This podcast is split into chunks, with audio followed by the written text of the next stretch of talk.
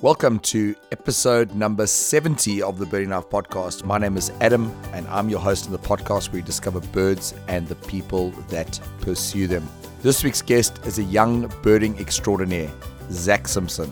In the episode, we'll be looking at what the thrill is around twitching and specifically why it is so attractive to younger birders. Zach shares some of his own stories from the twitches he has been on, as well as the special birds he has discovered on his own home patch. As always, the Birding Life is proud to be associated with Swarovski Optik, one of the world's leading producers of binoculars, monoculars, and spotting scopes, as well as the Birdlasser bird logging app. Spot, plot, play a part, download and install the app to play your part in social conservation. If you enjoy this podcast, please subscribe and leave a rating and review on Apple Podcasts or wherever you get your podcast to help others to find the show. Please also tell others you know about the show if you'd like to contribute to help cover the costs associated with hosting the show, you can click on the link in the comments section of this episode and buy us a coffee or two. So, without further ado, let's hear from today's guest, Zach Simpson. So, Zach, I want to welcome you to the show. It's good to have you on finally. I know you've been on the youth podcast quite a few times, but it's really great to have you on the show. But to start with, I'm going to give you a question that was not on your questions. You don't mind me sharing a little bit of an embarrassing moment from your your birding journey? No, that sounds okay. Go for it. I remember the first time I met you. You were on a pelagic, and you know one of the, the one of the birds we got to see was a grey petrel. I remember like climbing over the front of the deck, chasing after the bird. But I remember the first time I ever met you. The thing I remember about that trip more than the grey petrel is that you were leaning over the side of the boat spewing your guts into the sea. I think we got a whole lot of birds because of the chum that you were making. No, I remember that really well. It's one of my fondest pelagic memories, even though I was coaching my lungs out. Such a great bird, great petrel. I mean, what I'd do to see another one in KZN. I mean, it's sub-region rarity, let alone KZN. So it's a real privilege to have seen that bird. It was a great experience. Yeah. So what I've done subsequently since then is every time I get these really hectic sea videos of these boats going all over these big cruise ships, I send it to Zach because I'm trying to like get Zach a little bit scared before we go to Flock to Marion. I'm really like, ah, we need to have camera equipment to see if you vomit on the flock to on the Flock to Marion trip. Yeah, no, I've I've I've been working. I've been working at it. Um, I've done quite a few pelagic subsequently, and I've tried to just get my mind frame and my mindset right for it. And I'm really hoping that flock goes well. I mean, I don't feel like eight days of nausea, but it's going to be it's going to be absolutely insane. And I'll have my meds with me, so I'm sure things will will go as planned. What's interesting about your your journey is that I think you grew up on a you grew up on a farm, but none of your family are birders. Yet the bird, the birding bug has bit you. So tell us a little bit about. I know you've shared the story on the the youth birding podcast and on other on and on other platforms, but tell us a little bit about how you got into birding. Yeah, so um, my grandparents were always sort of their I would call them back garden birders. They always had their binoculars nearby, or that my grandfather feeds his birds. So he showed a little bit of interest, and a couple years ago, probably going five years ago, we went to Kruger with my grandparents, and I spent a majority of the time with them and they were they showed some interest and they were looking at birds and i was thinking what are these people doing? And, and i had the kruger map book with me. And at the back i'm sure a lot of you know that there's there's a whole lot of um, illustrations of some of the more common species that you get in kruger. And i was going around ticking all the mammals and then after a while the mammals started to dry down and then i thought okay well hang on. I should start ticking off the birds. So I started ticking off the birds, and after a while, I got you know more and more interested. My grandparents were helping me out, and and yeah, that's sort of where it grew. And then when I got back home, I compiled the official list of the birds that I had seen on the trip. So of Kruger was the first place that I ticked birds. And then a little while later, my, my uncle's a reformed birder. He used to bird in his young age, um, but now he's had kids. So had slowed down, although one of his kids has started to bird, so it's hopefully going to pick up a bit. Yeah, then I went birding with him a little bit, and that really just that's when the bug bit. Eh? So something about you, which a lot of people know about you if they've birded with you, is you're a fantastic birder and you are really phenomenal at identification and calls and that kind of thing. But let me ask you this: What is your most embarrassing misidentification? Sure. Uh, I'm just trying to think now. Um, I don't know if I've had any bad like misidentification like things that I can think of but there are a couple of times where I've been on pelagics and that and uh, with me I'm always if you know me well you know that I'm always expecting the the absolute rarest thing that we could possibly get. It's just the way I like to bird and check every every wader and that you know looking for that rare redneck stint or Temminck stint or something different. So a couple of times in pelagics there's been like the one okay well the one time I was on a pelagic and I saw this bird and it was right at the beginning when I first started to enjoy my pelagic birding and that, and I didn't know too much. And this albatross came past and I photographed it, but it was far back, so no one else really looked at it. And when I first saw it, I the first thing I saw was just a dark grey head. So immediately, me not knowing what I'm doing, I'm thinking grey-headed albatross. So I start shouting, "Shoot that bird!" In other words, take photographs of the bird.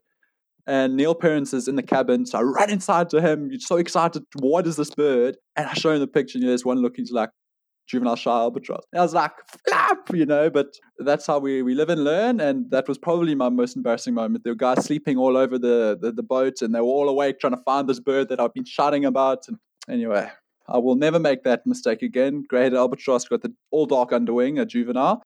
So yeah, that was a bad one. I remember that first pelagic we went on. You were so prepared when you got into the uh, when you got onto that onto that boat. So, how does that preparation process look like? Whether it be for a trip, for a trip, or for a twitch, how does your preparation process look like as a birder? Yeah, so I, I like to be prepared for for things, especially when I'm going to areas that I've never experienced and never birded in. Just that I don't miss things. You know, I hate I hate getting home and you've been on a twitch and you like you find out that there was you know a really cool bird right there and in that area and you you completely miss it. And I'll give you an example. On a recent twitch up into the Kruger, I later subsequently found that there was white crowned lapwings on the river right near the twitch, and I was hoping to see one, but I thought you had to go further north. And Trevor Hardaker saw some flying along the SG, I mean the the river. So if I had known, I would have looked out for them. So I, I, would spend, I normally spend time just sifting through books and that and chatting to people about what birds to get in that area. If it's a pelagic, looking at previous pelagics for the last sort of 10 years, what they've got in those times of the year, just that you know what you can expect. And, you know, if something unusual does pop in, you know, it's like, okay, well, this has been seen at this time of the year, so it could be that. And it's just nice to be prepared for, you know, those rarer things. And every birder loves bird books. I mean, I think every birder has a, a, a fantastic um, collection of bird books on their bookshelf. So, what are some of your favorite bird books, some of your go to bird books on your bookshelf? Well, I must say, I had a look now, and uh, I would say that it's, it's a little bit unusual, but my the Roberts geographical variation is probably at the top of my list. Yeah, I, I, really enjoy looking at different subspecies of birds and you know where they are found, and I find that quite interesting, especially when you know you're birding in an area that you've birded a lot before, and there's no new species to find, but there's always diff, you know different subspecies, and you can look at the different subspecies and the morphological differences, even though a lot of them are pretty much identical. But that's that's nice, and then the South African bird finders, often as you were asking about how I prepare, that's a way that I will have a look. I'll have a look at that book and see what birds are likely to be seen in the area. And then the guide to the birds of the seabirds of southern Africa is also really one of my favorite. I spend a lot of time reading through that, and especially now for Marion now. So You've been on a lot of really fantastic Twitches lately. Anyone who follows your your social media accounts, and I'll put those links into the comment section at the end of the in, in the comment section of this podcast. But anyone who follows you on social media would know that you've been on some really fantastic Twitches lately. So, firstly, um, let's let's make this podcast accessible for people that are, are maybe not birders who have never heard about twitching.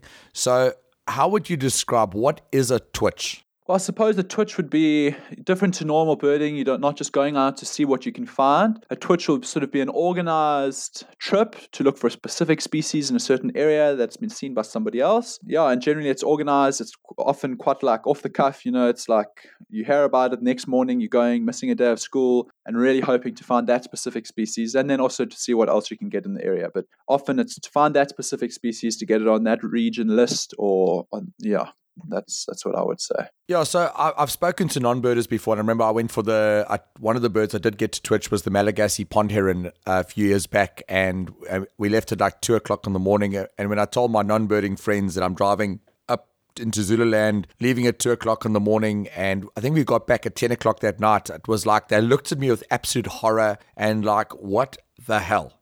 so here's I want I want to ask you, what is it that makes a Twitch so exciting? Why why get in a car and travel four hours to see a bird? And let, let, let me just say this here. I mean, there are there are birds that you've traveled to see that are the most boring looking birds on planet Earth. Yet you'll get in a car for four hours and you're not going after a, an African pitta that's got like fantastic colors. You're chasing after an LBJ, a little brown job. What what is it makes twitch twitching so important? Because I can tell you, any non-birder listening, they would say, "What the hell? You're chasing after a little brown bird? Why?" Yeah, I think there's a number of reasons. Um, firstly, and everyone's sort of mind, I think, goes to that is that it's for the tick. You generally want to, for me, I'm a KZN lister, and a lot of birds, I really would love to get 600 in KZN. So that the goal is to get that, and every bird counts. So you'll twitch species like that. But also, there's, there's so many other things that make twitching so exciting. And I mean, I remember the white cheek tern twitch at Umdloti Lagoon there were so many birders. There were probably close on 200 birders that cycled through there, even more. And it's just, I got to meet people like Trevor Hardaker, and they were just awesome people. You meeting them, getting to know them, chatting. And I mean, I, I think I went down four or five times to see that bird. And I mean, it wasn't all. It wasn't to see the bird on the you know third and fourth time. It was to chat to people and meet people, and and that's also what it's about. It's about community and meeting people, and it's really it's really awesome. And I think it's I think what people also you know, don't forget, I can often, or people don't realize, I often can remember like drive uh, that Malagasy pond heron. And honestly, people can hate me for what I'm about to say right now. It was not the most fantastic bird to see, but there was a thrill about getting to tick the bird on the list and a bird that is not common in the region. I can still remember stopping at the the garage on the side road and buying an, a coffee early in the morning. The people I went with, I can remember the people we went with. I can remember driving into the reserve and the first thing we saw in the morning was a cheetah walking along the side of the fence. And and I often think with birding and twitching that it's not the it's it's the bird, yes, but I think what makes a twitch so exciting is not just the bird, it's what surrounds the bird. Like you said, the people you get to meet, the experiences you get to have. I think all of that together is what makes twitching and even birding as a whole so fantastic. Yeah, I agree 100% then. You know, it's just, it's so amazing because, you know, you're rushing off to see these birds all over, you know, going to look for lesser whitethroats and, and Marloth Park. And you get to see some places that you never, ever get to uh, unless you were twitching a bird. So it's like you find yourself in these most incredible places. I mean, I remember going to look for great snipe um, at Lake Sibaya. And I mean, I, Lake Sibaya was way off the radar for me until I heard there was a great snipe that had been seen there. And when we got there, um, there weren't there weren't a lot of there weren't no people. It was just my group, and we spent some we spent about the morning there. But Lake Sibaya, it was just incredible to see the absolute beauty of that place. I mean, the lake was crystal clear; it was like glass. Now, even and people will cringe when I say this, but I even went for a little swim. I mean, it was like 200, 300 meters of shallow, clear, crystal clear water. You could see for 100 meters in every direction. And, you know, it, it was just such an awesome privilege, so wild. And then you've got that beautiful coastal forest. I mean, it's just, it's such a privilege. And that is why I was there. I was there to find a great snipe, but I also experienced some incredible stuff, beautiful scenery, a really good time with my friends, and it was was great. I want to ask you a bit of a strange question. Here's, here's what I, I thought about. You know, we, all, we always talk about what is your favorite place to go and bird and that kind of thing. And honestly, can I, can, I just was thinking about this the other day. I actually hate birding at sewage works. I know birders are like, oh my word, they love them. I like the birds you get to see there, but I hate the experience. I mean, who wants to walk around and poo for a day? And I know like guys like, oh my word, I can't wait to go to Darvill, Darvill to go and bird. I hate, I actually hate birding at Darvill um, I know there's great birds there, and I, I know birders going to be like, oh my word, how can you say that? You know, let's ask you the question: What is your least favorite place to bird? The I know there, has to be a place you go and bird just because of the birds you get to see. Which place don't you really enjoy birding at, but you'll go there because it might give you another another tick on your list? Yeah, well, I think um, sewage works would definitely be in the in the running there. Um, I mean, you go to a place like Darvill, particularly Darvill, it keeps on turning up these great birds. I mean, pearl-breasted swallow, we've uh, uh Adam Riley's had there, which is amazing KZN species. In the past, there's even been red rum swallow, and there's been all sorts of wader rarities, spotted crakes, Baillon's crakes. Um, so it turns up all these weird things, but it's like, yeah, it's it's really a, not a nice place to bird. It's overgrown. Try and walk through there, and there are flies everywhere. Sometimes it's you know it's dreadful. But you know, like I think sometimes we we put ourselves through a bit of hardship to to be able to see the birds. And this reminds me of a time where you and I, Adam, like you, I'm sure you'll remember, we we climbed up um, Mount Currie in in Kokstad and we were we, we walked for hours and it was very very hot and and we we got cut full eventually but we got get to the top and we're sitting there and we get to see bearded vultures flying on the you know the valley across there and it, it was just it was such a cool experience. I remember I saw my first rock kestrel there with you quite a few years ago. You know but it's like sometimes you got to endure that hardship and you get such cool rewards you know beautiful scenery and once beautiful birds. So yeah i think that's what birding is about seeing new places, even if they're not the most comfortable. Yeah, I remember that. Literally, if you you know the mountain, it doesn't look that impressive that that high up from far. But when you've walked twenty six odd kilometers up and down it, it is terrible. And I, and and here's the worst part: we didn't take any any any liquids with us. We literally walked up it, and we did this hike without any water, nothing to drink. I think by the time I came down, I just I, my mouth was so dry, I just wanted to faint. Uh, yeah, it was a fantastic place to bird. It's one of my favorite places to bird. But if you're gonna do the walk, make sure you got liquids with you because it's not it's not a wise idea to do it without any any anything to drink. Yeah, so one of the places that is one of your favorite places to bird is in uh, is at your farm at, at in Harding. It's a really fantastic place place. I know you during lockdown last year, you got to see some really fantastic species. You found um, a spot for blue swallow. Um, you got so many fantastic birds. Tell us a little bit about the birding on the farm before we get back into the twitching story. That that's like your your home patch. Tell us about the fantastic birding that your farm has to offer. Yeah, so Harding is a it's a really cool area, even though it's a lot of it's timber, but it ranges from some sort of almost coastal forest. So there's, there's spots where I've heard Knysna woodpecker, and there's even gorgeous bushshrike, which is quite far south for gorgeous bushshrike, right up into mistbelt forests and mistbelt grasslands, and then up even into mountains, and where I'm, I'm hoping to find bearded vultures. Um, it's sort of same elevation as Mount Currie, or maybe a little bit lower, but you know, Ngeli Mountains, so it's it's really cool. But, you know, there's some great things I found um, about five African grass owls in a vlei, uh, which was really a cool privilege to be able to find, and I've I've been checking up on them. There's, I saw one there the other day, which was you know I'm glad to know they're still around. Um, I had um, ten blue swallows, different individual blue swallows in a day, six at one site and then four at another site. But however, the one site with the four blue swallows, I don't think they were breeding there. it was just a small little valley surrounded by timber. So I think they were breeding over the ridge somewhere. So it'll be interesting to go and find when they're breeding there. But yeah, I've also had some cool rarities there. I mean, um, two years ago in December, I had a grey, a kingfish on the farm, which was really, really great. My first sort of reportable rarity. And then just after lockdown last year, I had a pectoral sandpiper on the farm dam, which was also that generated a bit of excitement. Had a couple of people coming down the next day. So yeah, I mean, there's Cape parrots, beautiful mistbelt forest birding. Um, yeah, so that's really really cool. So, like I said earlier, in regards to Twitches, you've been in some really fantastic Twitches lately. Um, you've got a whole list, a long list of Twitches you can tell us about. But tell us about some of the recent successful Twitches you have been on. Yeah, so just quick, like this year, um, two of the major ones, or actually three, I've sort of three, seen three mega, you know, if you want to class it that, for Southern Africa. Um, the first one was um, Madagascar cuckoo, which I got at Hlui early on this year. Um, and then White Cheek Tern, which is a great one, in, it was in January. Um, and then one of the big ones was I went up for the lesser white throat, which was my first sort of out of the province twitch. And it was really cool. I mean, it took us almost 10 hours to get up and, and then 10 hours to get back. And so it's a long drive in a day it was really cool. I mean, it's such a cool experience. We went up with some great people, and we had a good time. And then recently, this last weekend, it just just things got mad in Durban, uh, in Pietermaritzburg, Howick area. So uh, we went up there. There'd been a greater kestrel scene, blackneck grebes, and a, and a cap wheatear, and those are all pretty big cases in rarity. So we went up on the Saturday you know, hoping to pick one or two of them up. I was hoping to get access to the Greater Kestrel. Um, anyway, so we went to this blackneck grebe spot. We were there early in the morning. It was misty. We couldn't see anything, and we waited. And eventually, the mist cleared, and we picked up this blackneck grebe. It's really nice to compare the little. It was with a flock of little. And then we went. We got a cap wheatear, which is a great KZN rarity.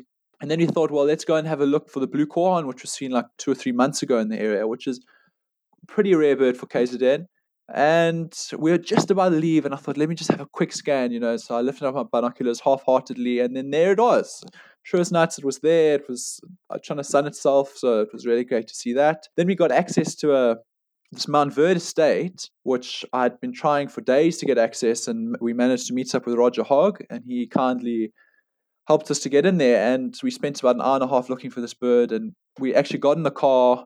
And Uncle Roger said to me, You know, it's so funny how it happens. We often drive out and and the bird's sitting on the side of the road, you know, and we're like, oh, laughing, laughing. We're getting in the car and we're driving out. And sure as nuts, we're driving along, and there this great kestrel is sitting in the tree right there. And it was incredible. So we got a few, uh, probably it was there for about a minute and then it flew off, did a bit of a hover for us, and then disappeared.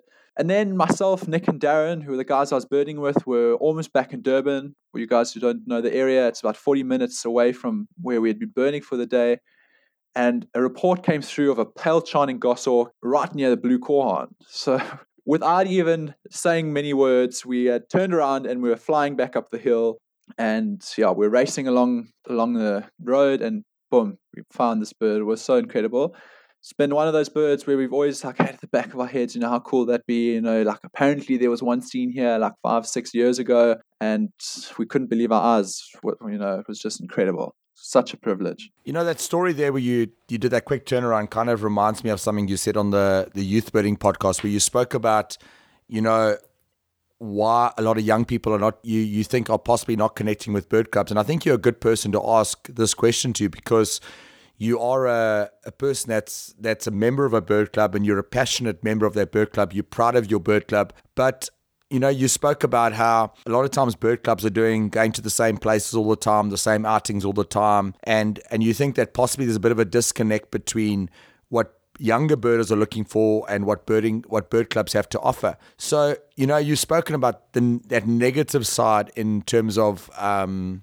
from a bird club perspective. But here's here's the question: What do you think that bird clubs can do so they can better cater for younger birders? Because I honestly believe, and I'm sure you'll agree with this, that I know the bird club played such an important part in your birding journey, and I think when young birders are not being connected to bird clubs, I think there's something we're missing. There's this this this this this passing down of knowledge that that gets missed that gets missed. So what what do you think that bird clubs can do so that we can see young more young birders joining joining bird clubs? Yeah, I mean I would like to just start off with just saying, I mean BirdLife eThekwini, when I joined was BirdLife Port Natal, really did a lot for my birding. When I came to Durban um, from Harding to school, I wasn't in any birding circles and I met a lady by the name of uh, Sandy Dupree's Auntie Sandy, and I met her on a butterfly outing, and she invited me to the club. And so, sure as not, the next day I was at a the bird club outing, the same place, and it was really awesome because you know the bird club, you know, I, I, it, it really it really was great for my birding.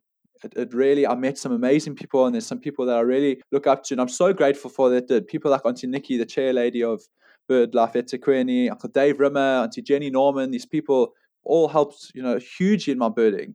So I think there's definitely an important place for bird clubs as a young person, especially for me. I know, and I know there's some other young guys around South Africa who've also had similar experiences. But you know, as young guys, we we really love to to get out and see things. You know, I, I've seen so little of Southern Africa, and I just I'm so excited to see places. And I'll give you an example. I mean, I was just absolutely astounded when we went up Sani Pass I mean, I've never ever done anything like it. It was the first time I did it uh, like two, three weeks ago.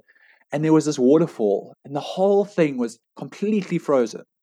And I could not believe my eyes. I could not believe that there was a waterfall that was frozen. And for me, it's just so awesome to be able to go and experience different things. And so I think being a club in, in, in a large city like this, it, it's hard because there's a select nature reserves and it's difficult for, to do outings outside of the reserve because it becomes quite time consuming on the people that are running it and becomes quite exhausting on them. I'm sure they are most capable of it, but you know, they yeah, Auntie Nikki, for example, she's she's got she's doing some amazing work with St. Lucia and so I mean I'd never ever burden her with something. You know, I think bird clubs there there needs to sort of be some some travel or something. In my opinion, I would like to be able to be going to Zululand with the bird club. And if, if that happened, it would just be incredible. Going to, you know, coming down to Harding, coming and seeing what I found and seeing those things, or going up to Mtunzini, or, you know, that sort of thing would be great, you know. Um, but oh, the bird club's really done a lot for me. Yeah, and I, and I think it's also, you know, just to talk about the culture of birding. I chatted to you before we chatted to the, about this podcast, and you know, I really feel my personal opinion, and, and here's the here's a couple of things. Firstly, is I love birding, I love doing trips, I love all this. I've done some fantastic trips, but I don't I don't have the budget to do trips. My budget doesn't allow me to go and chase after every rarity. My work schedule doesn't always allow me to chase after. I can't just the drop of a hat say I'm I'm going to chase a bird. I don't. I have responsibilities that I have to take care of.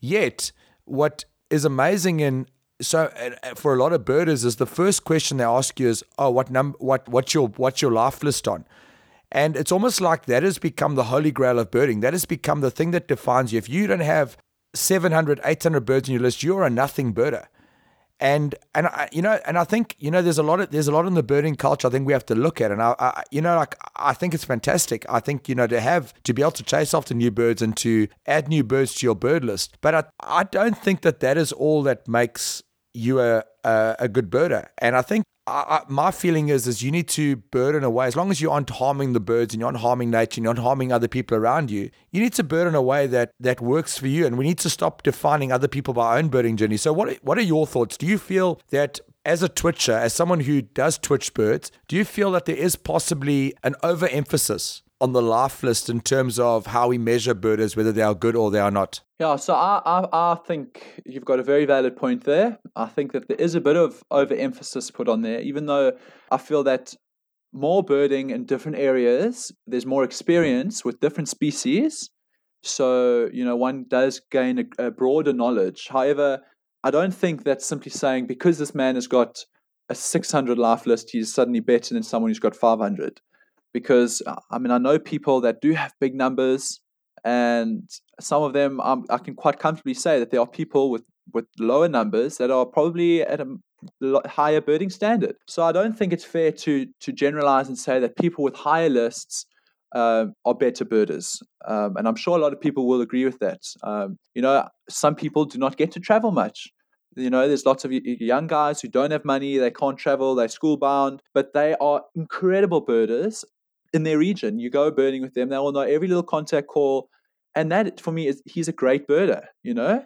But at the same mm. time, you also get someone who's seen 700 species, but will go into his hometown and he will be quite surprised at the fact that he doesn't know some of the more common, you know, things there. So I think I think you've got a very very valid point there. You know, you know the thing is you know, you we often speak about a lot of young birds will speak about the negative sides, the negative things that come around birding, and possibly also the overemphasis. And I'll tell you why I say that is because it also becomes a, a social economic imbalance. Because what happens is now is those who have who are able to travel get a big bird list, and then everyone says, "Wow, she's what an amazing birder! You are you are a fantastic birder! You are awesome!" And especially amongst like I'm not hammering, but younger birders, they get like, oh my word, I'm awesome, I'm amazing. And then you get another younger birder who doesn't have parents who allow, who they can't travel, they don't have the finances to travel, their parents maybe don't take them around as lots, so their life, life list doesn't grow as much. And they start to get to a place where they don't feel like they belong in the, they, they might not feel like they belong as much in the birding community. And I think the thing about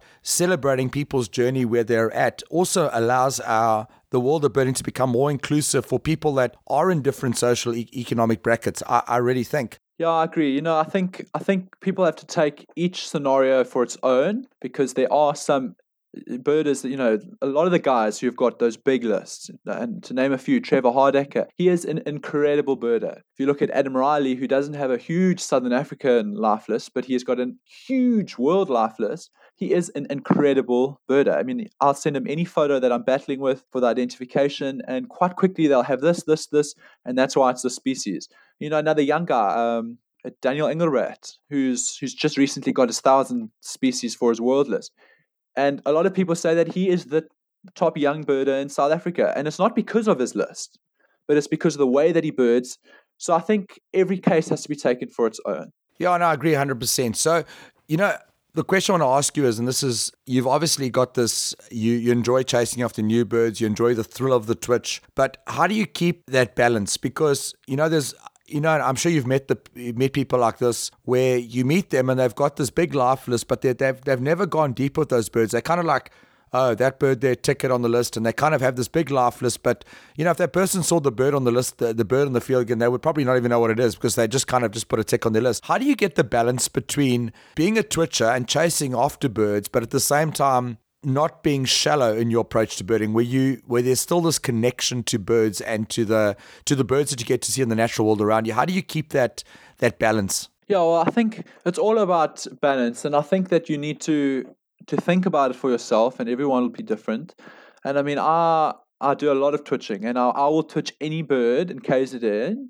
that I can that I haven't got on my list. And that's just, and I learn a lot by doing that because I meet a lot of people. But at the same time, you know, on holidays and that, when I go back to farm, I'll spend three weeks and I'll go to the same dam every single day. You know, we've got a big dam, beautiful reed birds, and I'll be there every day. Then hopefully I do pick up something different, but I'm learning those birds that are there. I'm, you know, um, there's lots of African snipe. So I've been concentrating on watching those African snipe.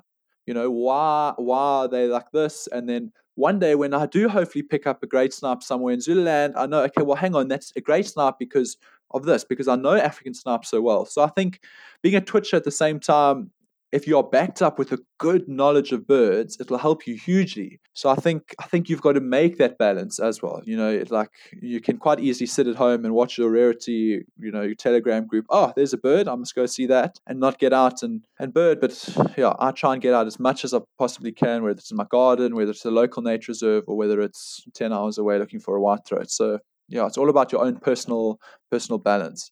I think just to close off, I think what really shows the balance in your birding is, and you can share the story last year at your your dam at your farm. You through that consistent approach to going to your dam again and again and again, you got a, you actually managed to get a rarity that a lot of a lot of birders travel to see. Tell us about that. Yeah, so I mean, it's funny because this dam is probably 15 minutes from our home and, and, and, on the farm, and I will get in the car, I'll drive, and I'll drive almost every every day the same route you know, whether it's in the morning, earlier in the evening, and I'll stop at various spots because I know that this has got potential for something. And then you stop and look, and there's an African yellow warbler, and you can watch it, watch what it's doing, watch it calling. Hopefully, it's in bre- like the breeding season; it'll be calling nicely, and maybe there'll female interaction, you know. And then go to the next spot and sit and watch. And I suppose that's how I picked this pectoral sandpiper up. I got to one of the spots where I look over the dam, and there was a bit of mud flat showing, and boom, there this bird was, and I saw this bird, and and I, I, knew it was something different. It's funny, I've tried to create pectoral sandpipers many times, juvenile ruffs and all sorts of things. And when I saw this bird, I was like, okay, sure, that is a pectoral sandpiper. So I sent it to some people and they were like, yes, 100% pectoral sandpiper. So it was really great, you know, going and, and sitting at the dam, spending so much time there and finally being rewarded. And I'm, I'm sure that,